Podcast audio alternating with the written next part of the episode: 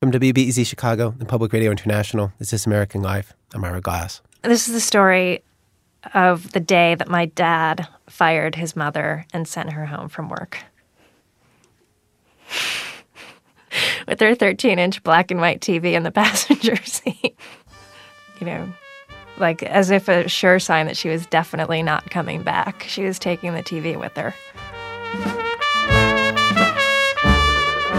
There are two kinds of family stories your tragedies and your comedies. This you'll be glad to hear is a comedy. When Rory was growing up in Massachusetts, everybody in the family did some work for the family business, a machine shop. She and her sisters assembled tiny parts as kids at the kitchen table. Her grandfather ran the technical side, her dad ran the business side. And my grandmother, um, my father's mother, was the secretary in the shop. She was she sat in the front with my father, like right outside his office, and he couldn't stand basically that she always gave him what he calls chin music, which is she would always be like, Why are you paying that person that amount of money? Or why are you lending that person that money? Or it was always about money. It was always about like the business affairs of the shop that she felt like she had to say something and he, that drove him bats.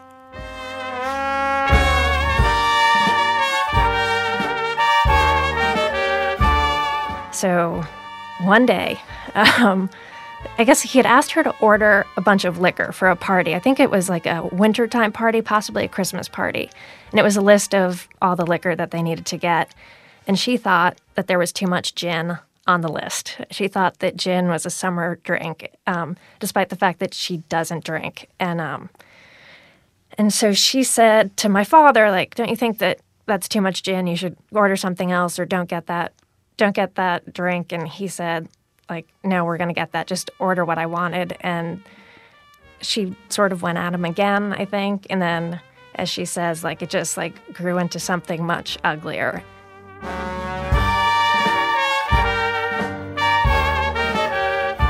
And it was basically that he I guess basically he was just threw in her face that she was always second guessing everything that he did. That drove him bats. And he told her basically to get out.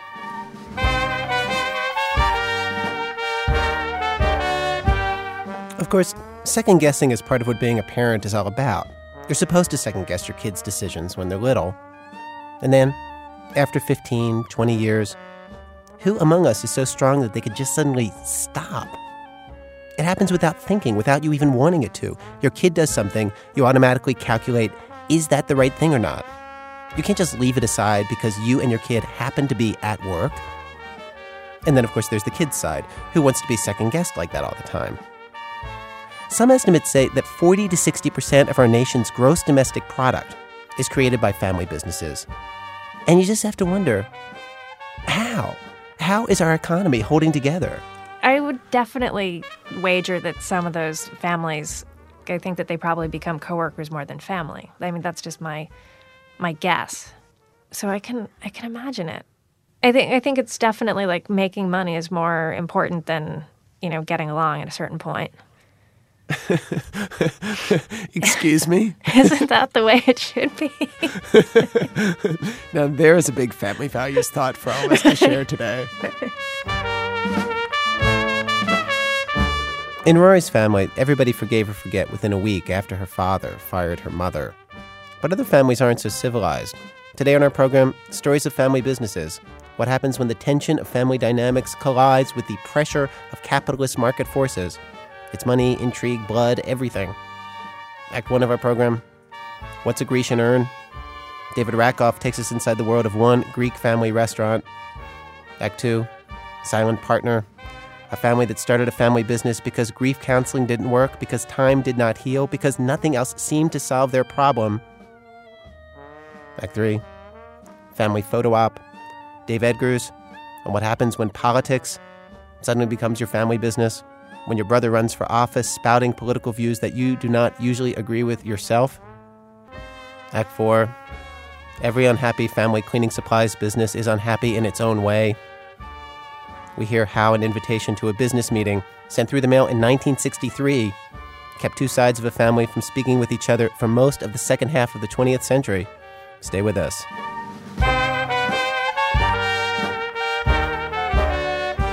Act 1 What's a Grecian urn? Writer David Rakoff says that every job that he's ever had was for a family business of one sort or another. They've usually been hotbeds of family intrigue and melodrama, except at one place, where he worked as a teenager, where it was only in retrospect that he fully understood what had been going on around him, among family members, every day. King Constantine II, the deposed monarch of Greece, was passionate about my French vanilla root beer floats. The French vanilla was definitely one of our better flavors. We charged five cents more per scoop. Not every ice cream parlor in Toronto in the summer of 1982 came equipped with lapsed royalty. But Athos and Melina, the married couple who owned the shop where I worked, were old friends of the king. They had known him ever since the good old days, when Constantine was still ensconced in happy figureheadhood, and when Athos and Melina were at the tippy top of Athenian society, he a drug company executive, she a scientist in the perfume industry.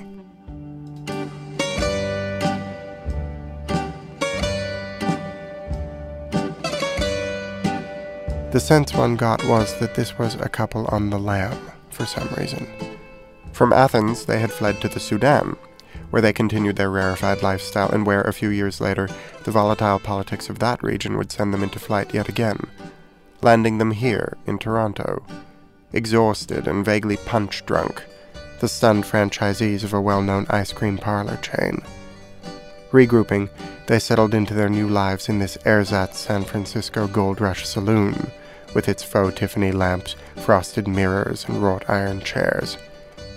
It was an aesthetic so relentless and so forced in its attempt to evoke those bygone days in the city by the bay that it even went so far as to name its biggest and most vulgar Sunday after a civic disaster where thousands upon thousands of San Franciscans were killed. I know a special birthday boy. Will you be having the earthquake?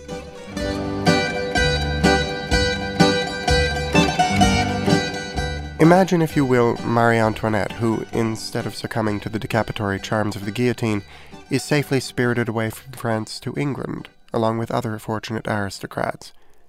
Now resettled, she runs a fish and chip stand in Brighton, where daily the tiny golden ship perched in the frothy waves of her high powdered wig regularly topples into the deep fat fryer. This will give you a sense of how profoundly strange was Athos and Melina's presence in our midst. Athos looked like a latter day Jean Paul Belmondo, a formerly handsome man whose features have gone rubbery and heavy with age. He was, for the most part, a surly, taciturn man, constantly trying to bilk us out of our near minimum wages by suddenly pretending to understand less English than he actually did. But despite his gruff manner, Y chromosome, and ultimate control of our salaries, it was no secret who was truly in charge. Melina. Formidable, fire hydrant sized Melina. If she had ever decided to withhold our payment, she would have never resorted to falsely broken English. She would have simply told us outright. I adored her. She was smart as a whip, possessed of an appreciative and often bawdy sense of humor, and sounded not a little bit like Peter Lorre. She was also prone to moods so changeable, from borderline inappropriate affection to homicidal seething rage in mere seconds, that one gave up trying to guess her mental state and surrendered to the hurricane of emotion that was Melina.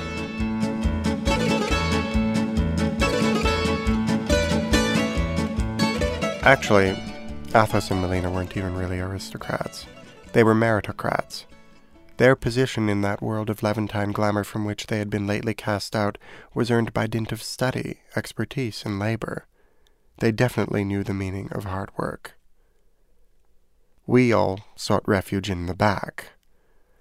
The kitchen became a haven for us. It was the place where they kept the industrial sized tank of nitrous oxide used to make the whipped cream. As anyone who's ever worked in an ice cream parlor can tell you, two things end up happening really quickly. You get sick of ice cream almost immediately, and soon thereafter, you fall in love with nitrous oxide. You heart whippets. This ardor eventually cools when you realize that it's been weeks since you've been able to subtract simple sums, use an adjective correctly, or spell your own last name. But at the first blush of narcotic romance, you merely wonder where whippets have been all your life.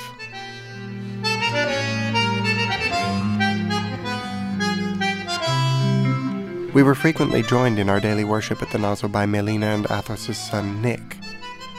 I was desperate to be Nick. In 1982, I was valiantly trying to manifest as alternative, eccentric, Devo. Instead, with my hair in a short back and sides do with a long and floppy new romantic quiff on top, framing a face of such poorly concealed sweetness and naivete, I looked about as threatening an alternative as a baby poodle, as complicated as one of the ice cream cones I spent my days scooping. But Nick, Nick had perfected that epoch's brand of salon anomie, with his eyelids at the perpetual half-mast of weary disdain, his two-toned spiky hair and tapered jeans. Athos and Melina seemed as oblivious to his silent truculence as they were to each other. If the front of the store was their putative living room, where they didn't feel the need to talk to one another except in the presence of company, then the kitchen in back was Nick's domain, where they almost never ventured the teenage bedroom of one's dreams, namely, one with a working refrigerator, a six foot tall tank of pressurized mind altering gas, and a gaggle of stoners to laugh at everything you say.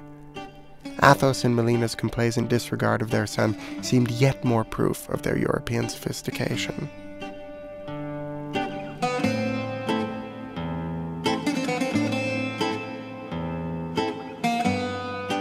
Aside from occasionally working the register, Nick slouched about curating the music, a seemingly constant running loop of Big Science by Laurie Anderson, giving special play to its hit song, Oh Superman, with its obligato of metronomic, aspirating laughter.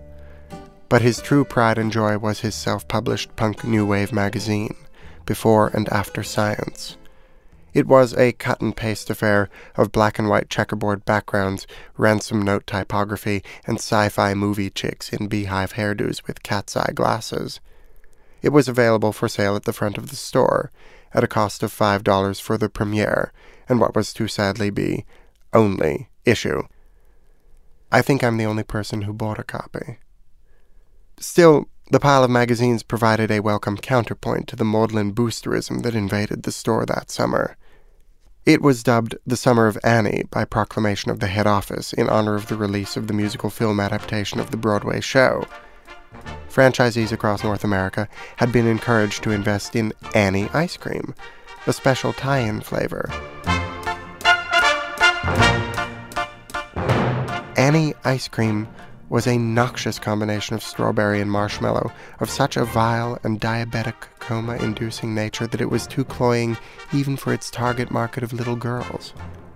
Seven and eight year old angels would skip into the store, all pigtails and horse love, and the scales would fall from their eyes as they spied the pink and white tubs of Annie, seeing the concoction for what it was insidious marketing, a pernicious inducement to submit to the patriarchy these apple cheeked youngsters became suddenly hardened and cynical.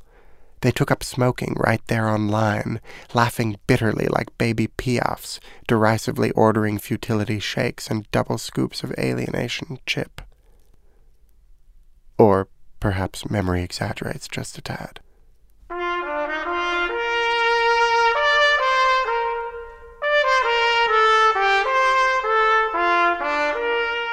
Available along with the ice cream, and stacked into a doomed, unpurchased pyramid were the Annie glasses. Drinking glasses emblazoned with the movie's logo and the likeness of Aileen Quinn, the little girl chosen in a nationwide search to portray the plucky iris and pupil deprived orphan. Sales of these would benefit local charities. Even this altruism was not enough to move a single tumbler. Melina employed her usual unctuous tricks. Are you wearing anais anais, madam? she would coo. Ah, yes, it's a lovely fragrance. I was one of the chemists who created it in Paris. Yes, thank you so much. Can I interest you in one of our Annie glasses? Of course, it's for charity. No? That's perfectly fine. I thank you, madam. Good day. Wheeling around the instant the door closed, she would hiss at us. Did you see the jewels dripping off of that woman and she would not even buy one Annie glass? This is a film directed by John Huston, the man who made the Maltese Falcon. What is wrong with you people? We laughed, imitating her behind her back, as I am doing now. But of course, Melina's rages had nothing to do with her customers' lack of appreciation for the oeuvre of John Huston. At the age of 17, I was too young to smell the tang of flop sweat in the shop air. That smell of exertion that comes from trying to keep away the wolves of defeat. Looking back now, I can see in Melina's pendulum mood swings the desperation of a woman running out of ground beneath her feet where she could resettle and start over yet again. It must have seemed so foolproof to them an American ice cream parlor, and so close to America. And how perfect, too, that summer's thematic undercurrent the unloved cartoon urchin with her little mongrel, delivered from abandonment and privation to a life of love and untold riches. Nick's magazine might almost have been the story of their family, before and after science. Before was their tenure in the reliable field of chemistry, where something as ethereal and intangible as a fragrance could be created through the sober logic of a recipe. After was this random anarchic world of business, a world that was failing them.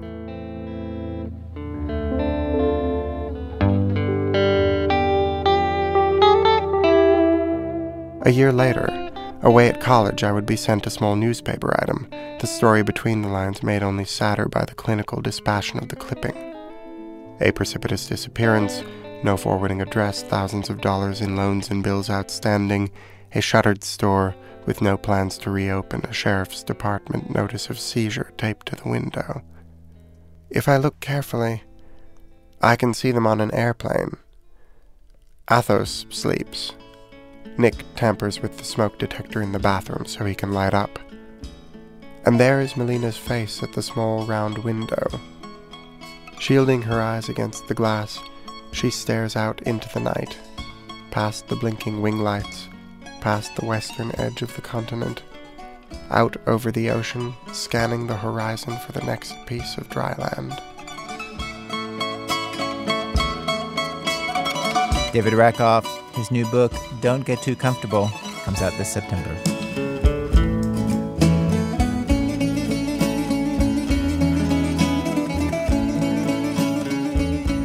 Act two, silent partner. Okay, now in this story of another family business, Sean Cole visited Chad's Trading Post, a restaurant filled with frilly knickknacks in Southampton, Massachusetts. The first time my girlfriend Mary Ellen and I walked into Chad's Trading Post, she noticed that only boys worked there and thought it was weird. Normally, she said, in a place like this, a small country restaurant, you only see girls working. She pointed to the cover of the menu, which read, dedicated to and operated proudly in the memory of Chad D. McDonald, 31274 to 31190. She leaned into me and whispered, Do you think the owner hires only boys because they remind her of her son? I certainly thought this was possible and sad in a way that makes you feel embarrassed for that person. Then a man came over and poured us some coffee, and when he turned around, there, in huge white letters on the back of his blue polo shirt, it said, Chad's brother. Do you think that's what they call all the managers here? I asked Mary Ellen. Do you think that's really Chad's brother? Then another, friendlier manager type came over and asked us how we were doing and if we needed more coffee, and I noticed his shirt. My shirt says Chad's best friend. Logo over on the right hand side and it just tells the customers who we are. You got Chad's best friend, you got Chad's brother, Chad's dad, and we had Chad's mom too, but she's doing other things. This is the story of Chad's trading post. From the time he was 12, Chad and his brothers and a few friends had always talked about starting a small restaurant together when they graduated high school. They'd planned out menus, Chad's father took him looking for locations but Chad died in a shooting accident two days before his 16th birthday. Chad's father Glenn, his brothers Scott and Corey, and his best friend Mike tell the story. The boy who, who shot and killed my son was his younger brother's best friend. Um, it was uh, myself and my, my best friend at the time, and Chad, and they were cleaning up the cellar for his birthday. Oh, you were there too, yeah. yeah we were in the kitchen cooking sausage. Yeah, we were cooking dinner. But they were downstairs uh, cleaning, And I was upstairs. My mother had just left, and me and Corey were upstairs cooking dinner. And they came up for a break, went into the room, and then we heard like a little firecracker go off, you know. And uh, then the the person came out of the room. and He had blood on his hands. He's you know freaking out. I shot Chad. I shot Chad. The official ruling, which was that Chad picked up a gun, pointed at this fellow, said bang. The other fellow picked up a gun, pointed it back at Chad, pulled the trigger, and that was all. So I called, I called 911. Then I paged my mother, and uh, you know, then the police got there.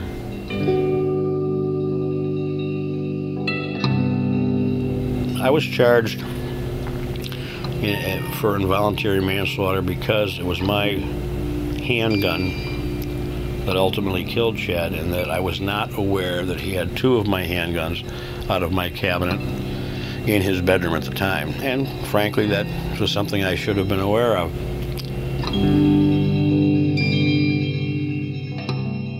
In 1993, the year Chad would have graduated from high school, the year he and Mike and his brothers and his father had planned to open a restaurant, they decided to open Chad's Trading Post.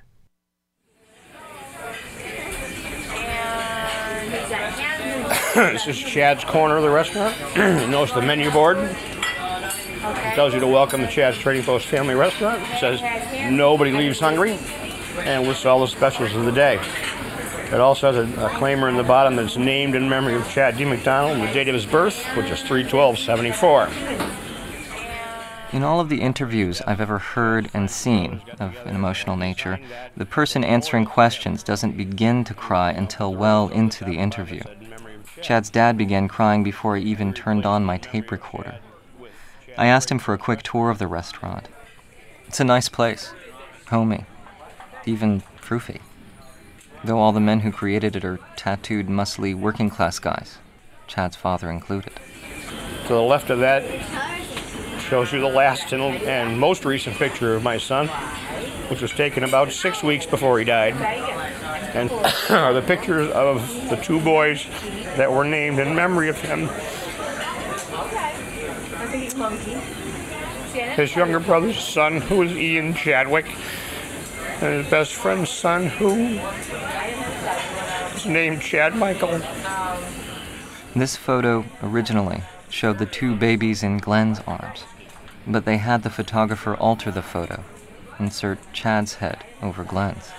And what they did was took the picture and replaced by computer Chad's picture over mine. It's actually my arms holding him, but the rest of it's all Chad. Glenn showed me a painting in another corner of the restaurant. It was the comedy and tragedy masks from the cover of Motley Crue's album Theater of Pain, Chad's favorite record. After he died, Chad's friends and brothers adapted the design into a memorial to him. It appears on their shirts. Two brass masks hang over the door, smiling and frowning. A huge flag with the masks hangs in the breeze outside, too heavy to flutter. Chad's brother Scott calls them the faces. Well, this was my first tattoo. I got the uh, the comedy and tragedy faces with the memory of Chad Banner, and that was my first tattoo. And I got that, you know, for the obvious reason that that's that's pretty much the family symbol now. You know, it started off with my father getting because this was the tattoo he wanted to get, you know, without the banners. But that's what he wanted to get. That's what he planned on getting the following year for his birthday. I mean, he'd already had it planned out, you know. And uh, so my father came home with it one day and he got it. And So, and you, you and your dad, though, aren't the only. no, there's um, me and my father, uh, Steve Prisbian, um, Mike Richburg, who still works here. Um, my grandmother has the sad face. And On Eric Marwick. tattoo? Yeah, she has it on her uh, chest too. And Eric Marwick, who, who worked here, has it also.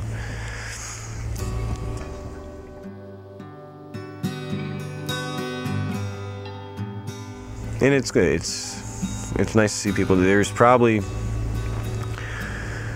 altogether 15 people that have his name tattooed on them. You know, we used to sit around the kitchen table and take a needle and wrap thread around it and dip it in calligraphy ink and tattoo each other with it. And there's there's quite a few people who we masterfully tattooed Chad's name on their arm, whether they like it now or not. It's still there.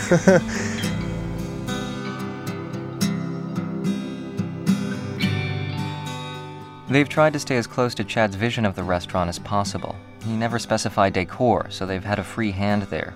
He and Mike actually drafted a menu for the place, and the families kept about half of it. The other half was slow baking recipes that no customer would ever wait for. Chad was also a lot of fun, everyone says. A lot of fun. A comedian. And they say that's why they joke around so much at Chad's trading post. Scott says when he sees a heavyset customer that comes in a lot, he says, Hey, Tubby. He builds towers of little creamer packages on the bald head of another customer. Glenn throws crumpled up napkins at his employees. They have water fights.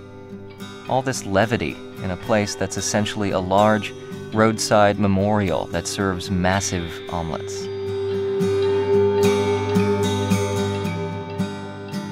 Chad was here, we'd have the place upside down by now. How do you mean? Oh, and it's in fun. You know, we we we really we really have fun now. But I think if he was here, you know, we wouldn't have all that tension of his passing on our shoulder. You know, the only tension we'd have is how much trouble we're going to get into.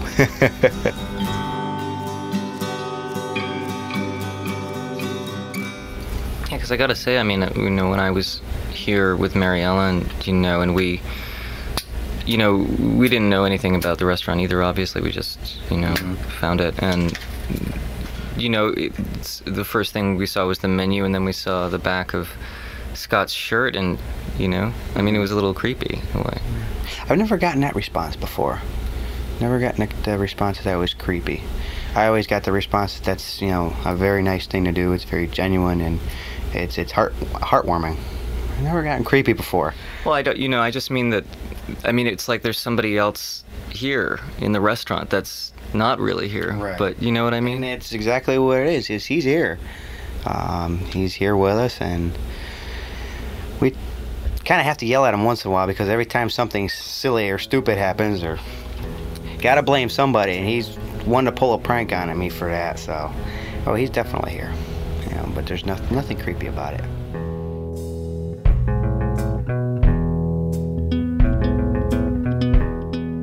Think I can safely say I have never seen any other family keep someone alive to this degree.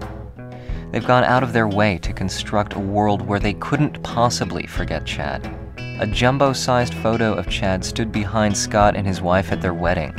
They believe Chad has protected their lives in serious accidents, that he brought Mike's son through a recent infection unscathed. Chad's room is the same as it was the day he was shot in it with two exceptions. They took down the girly pictures from the wall and they replaced the carpet.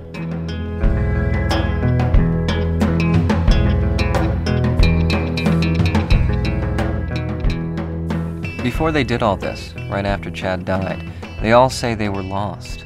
Mike said he wanted to crawl into a hole. Scott and his father had to make a deal with each other that neither would kill himself. Scott and Corey went into counseling. Scott says it didn't help much. You know but that's how it was when when it happened i mean you didn't know what to do I had no idea what to do. I, I walked in the bathroom, I look in the mirror, and I'm s- staring at myself in the mirror, and I flipped out and started punching the mirror. So now both my hands are cut, and I'm bleeding all over the place, and sitting on the floor crying. I have no idea why. You know, when you're that old and something like that happens, you don't have any idea what to do in any circumstance. You know, walking across a bridge, looking down. Yeah, maybe. And you sit there and think about it for a few minutes. It, it, it takes a lot out of you. It takes a lot out of your mind, you know. And counseling made it worse for a while. What made it better, what Glenn says saved them, was starting the family business, Chad's business. But is it? I guess is it healthy? I mean, is it? I think everybody grieves in a different way. For me, it is because I'm, I'm doing something constructive. I was semi-retired and disabled before. I'm still disabled, but I was just vegging. I was I was sitting at home feeling sorry for myself um, and doing nothing. When the restaurant bill, you know, idea came up, you know, from his brother Scott, and we started looking into it rather seriously. We found the place. It was almost like a you know a breath of fresh air. It was something we could all do in memory of the of, of his brother and have some fun with it and we have for seven years healthy i don't know i mean the psychiatrists say many different things Eh, Um, people who, who blithely say things will get better over time have never been here. Things never get better. They get a little less immediate. So we worked this in memory of him as a way of keeping him immediate to us. Nobody forgets. And we get along this way. We get by this way. The whole bunch of us get by this way.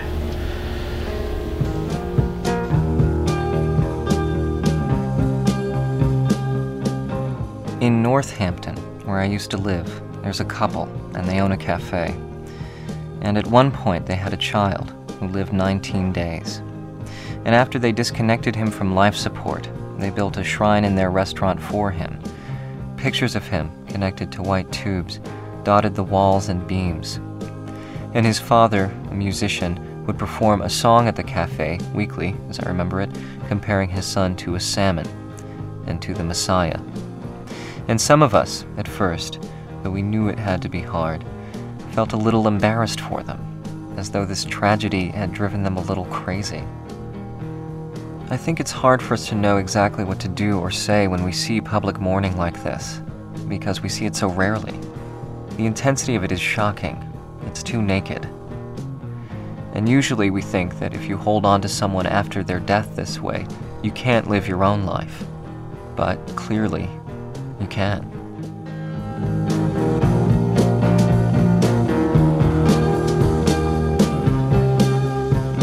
Sean Cole is a reporter at WBUR Radio in Boston. In the years since we first broadcast this story, Chad's Trading Post closed its doors. The family is keeping Chad's memory alive at a new restaurant, Chad's Good Table, 10 minutes away in Westfield, Massachusetts.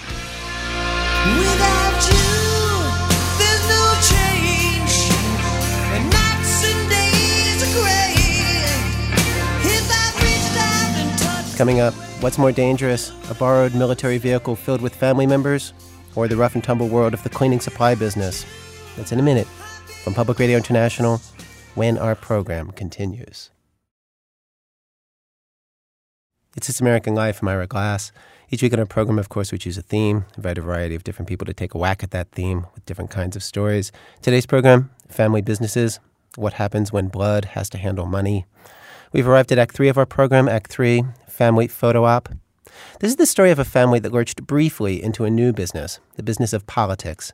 Bill Eggers was 31, working for a free market think tank in Los Angeles, consulting with mayors, governors, and future presidents about privatizing and downsizing government services. He wrote a book on the subject, which Newt Gingrich endorsed on the cover at a time when that endorsement meant a whole lot. And then, well, his brother Dave tells what happened next. No one is caring about the Hummer. We are driving by, smooth and shiny, but no one is caring. It is bright red, this Hummer, and is powerful and gorgeous, this Hummer, and we are driving it slow, its wheels new and inky black, through Manhattan Beach, through Redondo Beach, past the boardwalks and t shirt shops and retailers of frog shaped paperweights fashioned from seashells. And while we are driving, we are waving and honking gently, and every so often we are saying, Vote for Eggers! Because my brother Bill is running for state representative and the election is tomorrow.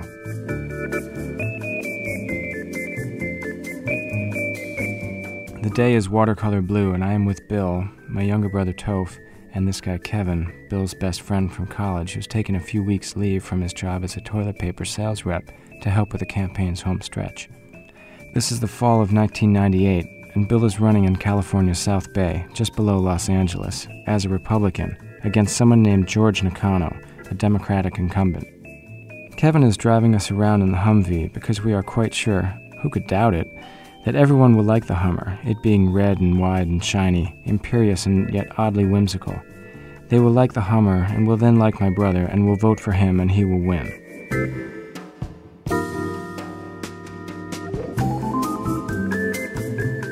We drive through an office park where a group of men in white shirts and ties are eating their lunch. They look at the Hummer as we go by. They are first surprised, surely by the startling beauty and power of this vehicle. And then they look at the signs papering the Hummer's sides, those bearing my brother's name. Then they go back to eating their lunch. Kevin waves. They were definitely impressed, he says. That's three votes right there, Bill says. We all laugh. Campaigns are fun.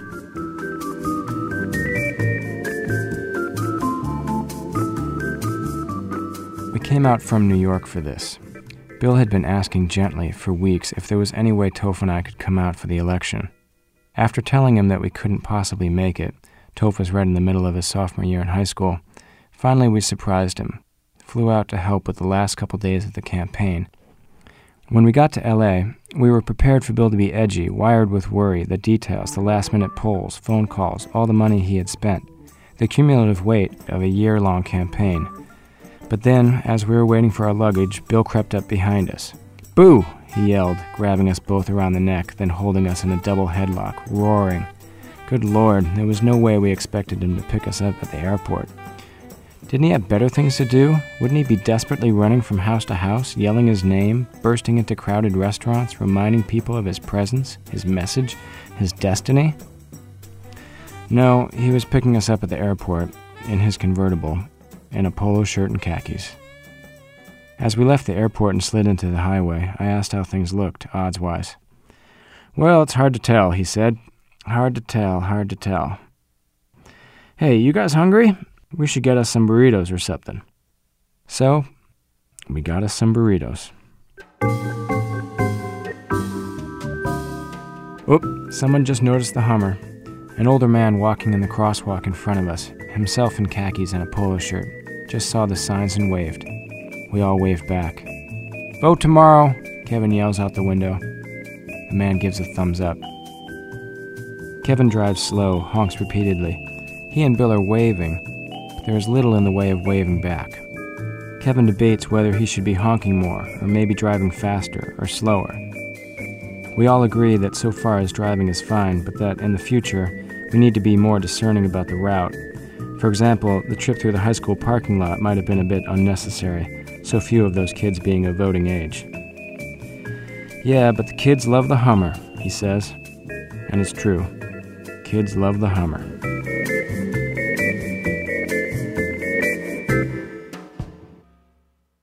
Midway through the campaign, even after garnering endorsements from Pete Wilson, Milton Friedman, and Drew Carey, even after one of Bill's consultants had linked his opponent Nakano to everything from drugs in schools to death of cancer patients to various bus accidents, Bill was still lagging about a dozen or so points behind. There was all kinds of speculation why. Maybe Bill seemed too academic, too wonky. Maybe the anti Republican sentiment, this was just after the impeachment, remember, was rubbing off on poor Bill. And maybe it was because Bill seemed rootless, lacking that comforting one of us feeling. He was single, had grown up in Chicago, had no kids in the schools, didn't own a house, while Nakano was 60 ish, a married man with children, a mortgage, a rock garden, everything. Thus began a process of shoring up Bill's family side, a process that Bill entered reluctantly. My older sister Beth and I signed our name to a flyer that talked about how much Bill had helped out with the raising of young Toph since our parents passed on seven years earlier, and how the values instilled by our mom and dad, may they rest in peace, sniff sniff, were being respected and carried out by Bill, and how he wanted only to create a community fit for the family he soon hoped to have, etc., etc. You get the idea.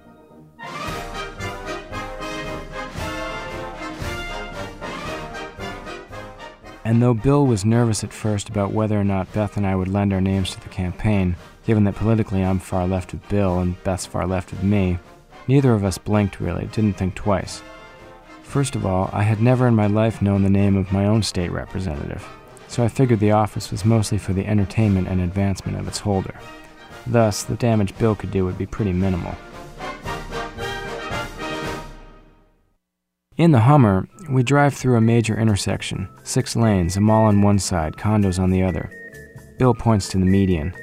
That's it, that's where I had to stand. What do you mean? Toph asks. The consultant said I had to go out there and stand, waving to the cars going by. I did it three times, six hours each time, waving to every car. We discuss this.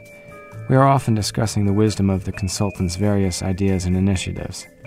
I'm beginning to wonder just how good these consultants could be if they think a candidate should be standing in the middle of a highway in a suit, waving to people on their way to Radio Shack. This was endearing? This commanded the respect of voters? Maybe they'll feel bad for you, Toph says. Bill laughs. He's been laughing a lot lately. This campaign has been killing him. A few years ago, Bill lent his name to a conference in D.C., one centered around the discussion of exactly where private companies might fit in, should welfare or portions of its processes be privatized. Now, the conference was not planned so well. A meeting about poor people, held at the Swank Park Hyatt and costing $1,300 per participant, it was a PR nightmare. And easy pickings for someone like liberal bon vivant Barbara Ehrenreich, who oozed in with an article more or less written before she darkened the doorway. And after lambasting the whole affair, quite effectively and often justly, by the way, she saved some of her most condescending vitriol for Bill, who never saw it coming. She describes him shrugging off policy questions while turning to his dessert, a quote, five inch high structure of ice cream and chocolate, now dribbling promiscuously into a brown and white pool, end quote. Nice job, if obviously the work of a journalist desperately stretching an anecdote to fill a metaphorical void. When he saw it, Bill couldn't believe it. He was angry and hurt, but nowhere near as angry as I was.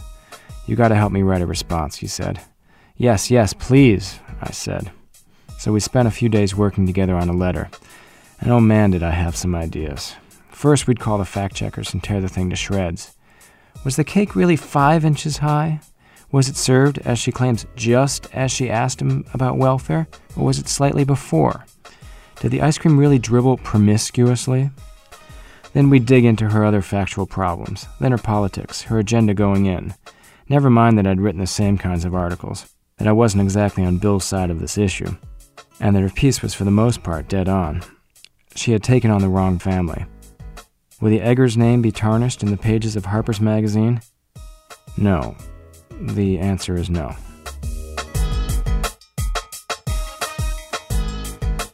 So I drafted a withering response, laser accurate and dripping with condescension. Every time I sat down, I added to it, injected more venom, more dismissals. She would cry, her children would cry, her pets would roll over and moan with agony. But when I sent it to Bill for his approval, he had already gotten over it. I was still boiling, but he wasn't really mad anymore. He had put together his own letter, dry and curt, correcting a few facts and leaving it at that. It drove me nuts. If only he had left it to me. The letter and now this campaign. The flyers, I could have done them better. The events, I could have done better. The media relations, surely. The mailers, the phone calls, the reminders. His brother should have been doing them. I should have come out for the campaign, the whole thing. Only I could have done it right. Only family knows how to sell family. There's a reason these things stay in the family, and it has to do with passion and loyalty, ferocious loyalty. We would brand our family's values, bring them to a grateful LA, and then a grateful nation. We would be the Kennedys, the Bushes. I would be Bay Buchanan.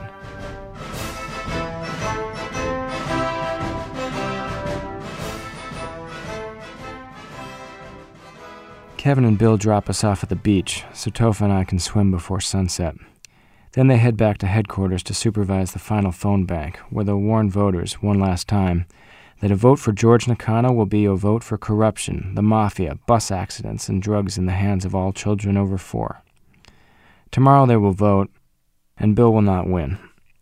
We'll go down to Manhattan's, a cedary kind of bar and restaurant where we'll watch the results come in. Toph and I will be wearing our khakis and light blue button downs, and we'll walk around and chat with the volunteers. On the big screen TV, the results for Bill's race will be shown infrequently, buried between those for Senate, House, governorships. We will see Bill's returns when only 2 or 3% of the precincts have reported. Then we'll stand around for a while longer, and then suddenly his returns will be shown again, and the words on the screen will say that Eggers lost. Later, I will find Bill downstairs, alone, in his suit, with his young face, watching a bank of TVs. I'm sorry, I will say. It's okay, he'll say. I knew it a while ago. But why didn't you say so? I'll say. Why did you want us to come all the way out if you knew you were going to lose? My brother has a beautiful smile.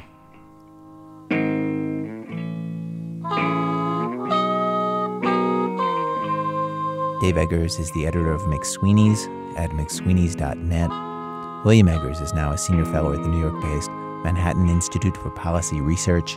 He's the author of two new books on transforming government, most recent, Government oh. 2.0. Act 4 Every unhappy family cleaning supply business is unhappy in its own way. People who study family businesses say that one of the biggest problems those companies face is the problem of secession. What happens when the younger generation comes into the business? These conflicts can last decades. This happened in Hillary Frank's family. My grandfather and his brother stopped speaking to their sister in 1963. I've seen old tintype photographs of her as a young woman, but I have never met my great aunt or anyone in her family. When I ask family members what happened, the answers are always foggy. Nobody seems to know exactly what happened something in the family business. The only living character from this shrouded past on the side of the family we still speak to is Mo, my grandfather's brother, my great uncle. He got in the business in the 30s. The trouble began after his nephew was hired. He was my protege. I, I was grooming him. He came in, he started out working in the warehouse.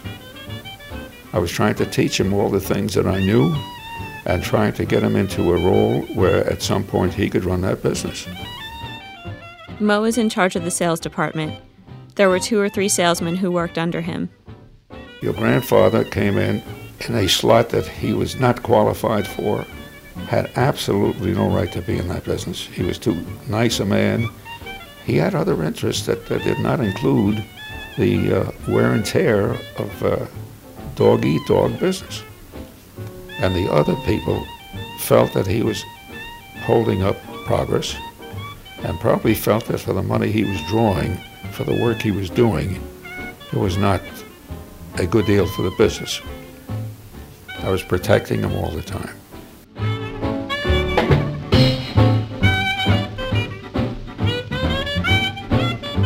One day in 1963, Mo got a letter from his nephew calling for a special meeting. Mo says this was unheard of in their business.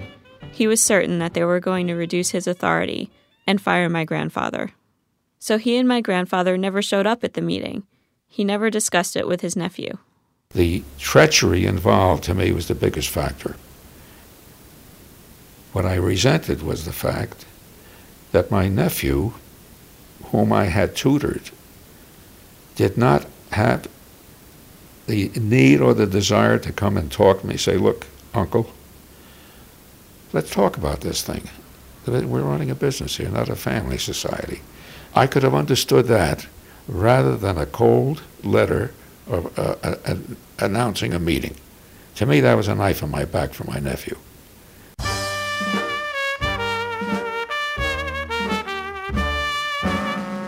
And I got mad enough to say I never liked this business in the first place. And if I get out now and with my brother, while the getting out is good, we, will do it. And within uh, a month, we were out of there.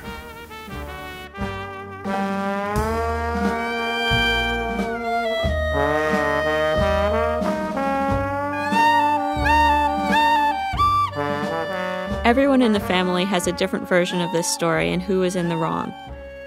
You hear that Mo wanted to get out of the business anyway, that their side of the family blames the wives, not the men, for the falling out.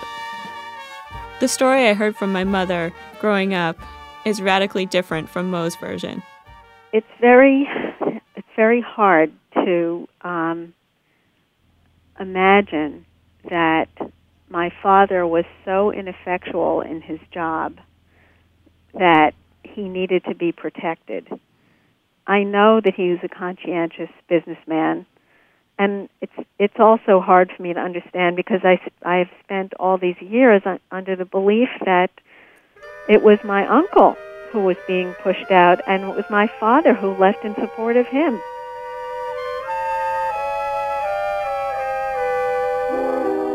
You know, part of the mystique of this whole incident is that nobody really seems to understand what happened, and yet it caused so much pain.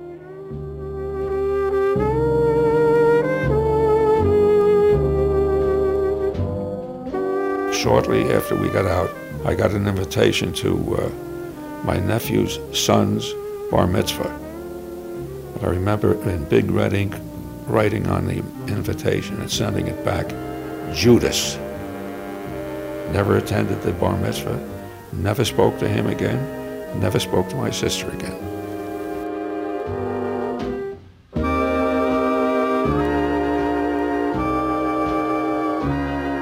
The greatest effect that this had on the family was that my father had a heart attack a few months after the family dispute. It was pretty clear to everyone in the family that the stress that he experienced, which was major, was a direct line cause of the heart attack. The stress my mother's talking about had to do with family tension and what it's like to start over when you're 50, but mostly it had to do with money. My grandfather was unemployed for two years. For the first time in his life, he was clipping coupons. He built his own storm windows from plastic sheeting and pieces of wood he found. My mother was 17 when he left the business and had planned on applying to Ivy League schools, but ended up having to go to the Free City College instead. And the family blamed my grandfather's sister. Oh, bitterness is not the word. There was anger that was fostered and nurtured in that house every single day to the tune of a Jewish expression that my grandmother had that translates to a fire on her. The her being referred to was my aunt.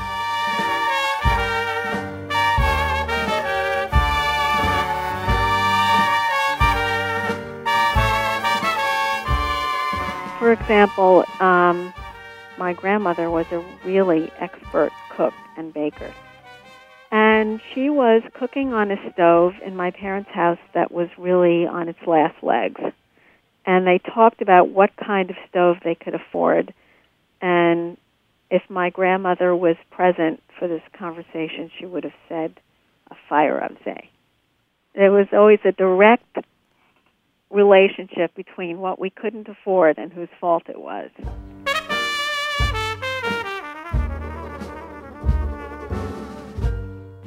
Mo didn't talk to his sister or nephew for 35 years. Finally, when Mo's sister was, at the age of 90, going in for heart surgery, he got in touch with her. It took another year before he could bring himself to forgive his nephew.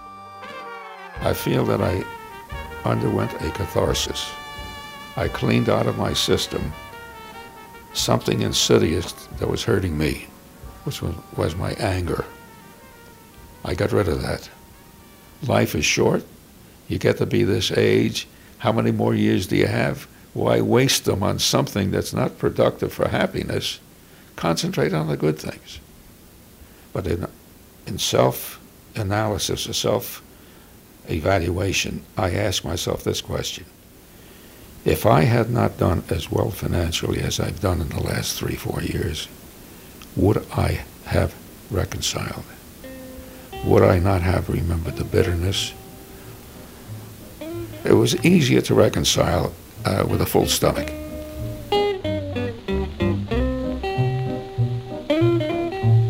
Mo's been trying to get my mother to reconcile as well, but she doesn't want to. We don't really see eye to eye in terms of this reconciliation. I I don't feel any void in my life in not being in touch with the people who caused my parents and my grandmother and me so much pain. Do you still feel angry? I I've gotten to the point where I feel indifferent. And I also feel a sense of loyalty to my parents. I think it would be presumptuous of me to um, supersede my parents in a way and decide that it was important for me to make peace with people that they were content to be uh, alienated from. This is like a lot of family conflicts.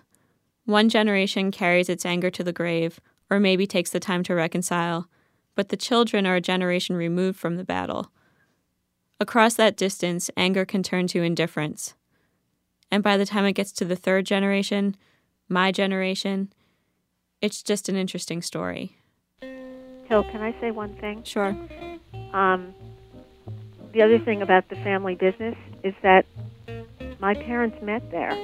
My father used to tell the tale that he was walking in the warehouse um, and he tripped over a bolt, and that my mother, who was a secretary in the business, happened to be there, and she came to his rescue and saved him and picked him up. and that's how they met. How romantic. Very romantic. And that was the most wonderful thing that came out of that business.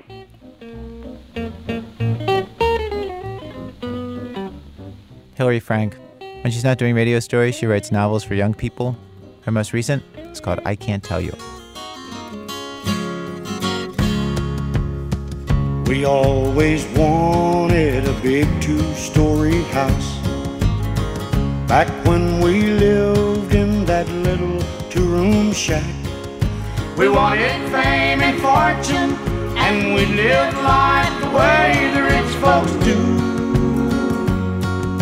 We knew somehow we'd make it together, me and you. Our program was produced today by Susan Burton and myself with Alex Blumberg, Blue Chevigny, Julie Snyder, and Nancy Updike. Production help from Todd Bachman and Starlee Kine. Elizabeth Meister runs our website. Special thanks today to Jane Cowan at Maine Public Radio. Also thanks to Larry Josephson, Peter Zanger, and Joe Astercan. Our website, www.thisamericanlife.org, where you can listen to our programs for absolutely free 24 hours a day. Or you know you can download audio of our program at audible.com slash thisamericanlife with their public radio programs, best-selling books, even the New York Times, all at audible.com. This American Life is distributed by Public Radio International. Support for This American Life comes from Volkswagen of America and the Phaeton with four motion all-wheel drive, an adjustable air suspension, and 335 horsepower V8 engine, all standard. It's everything Volkswagen knows how to do, done all at once. Learn more about the Phaeton at VW.com.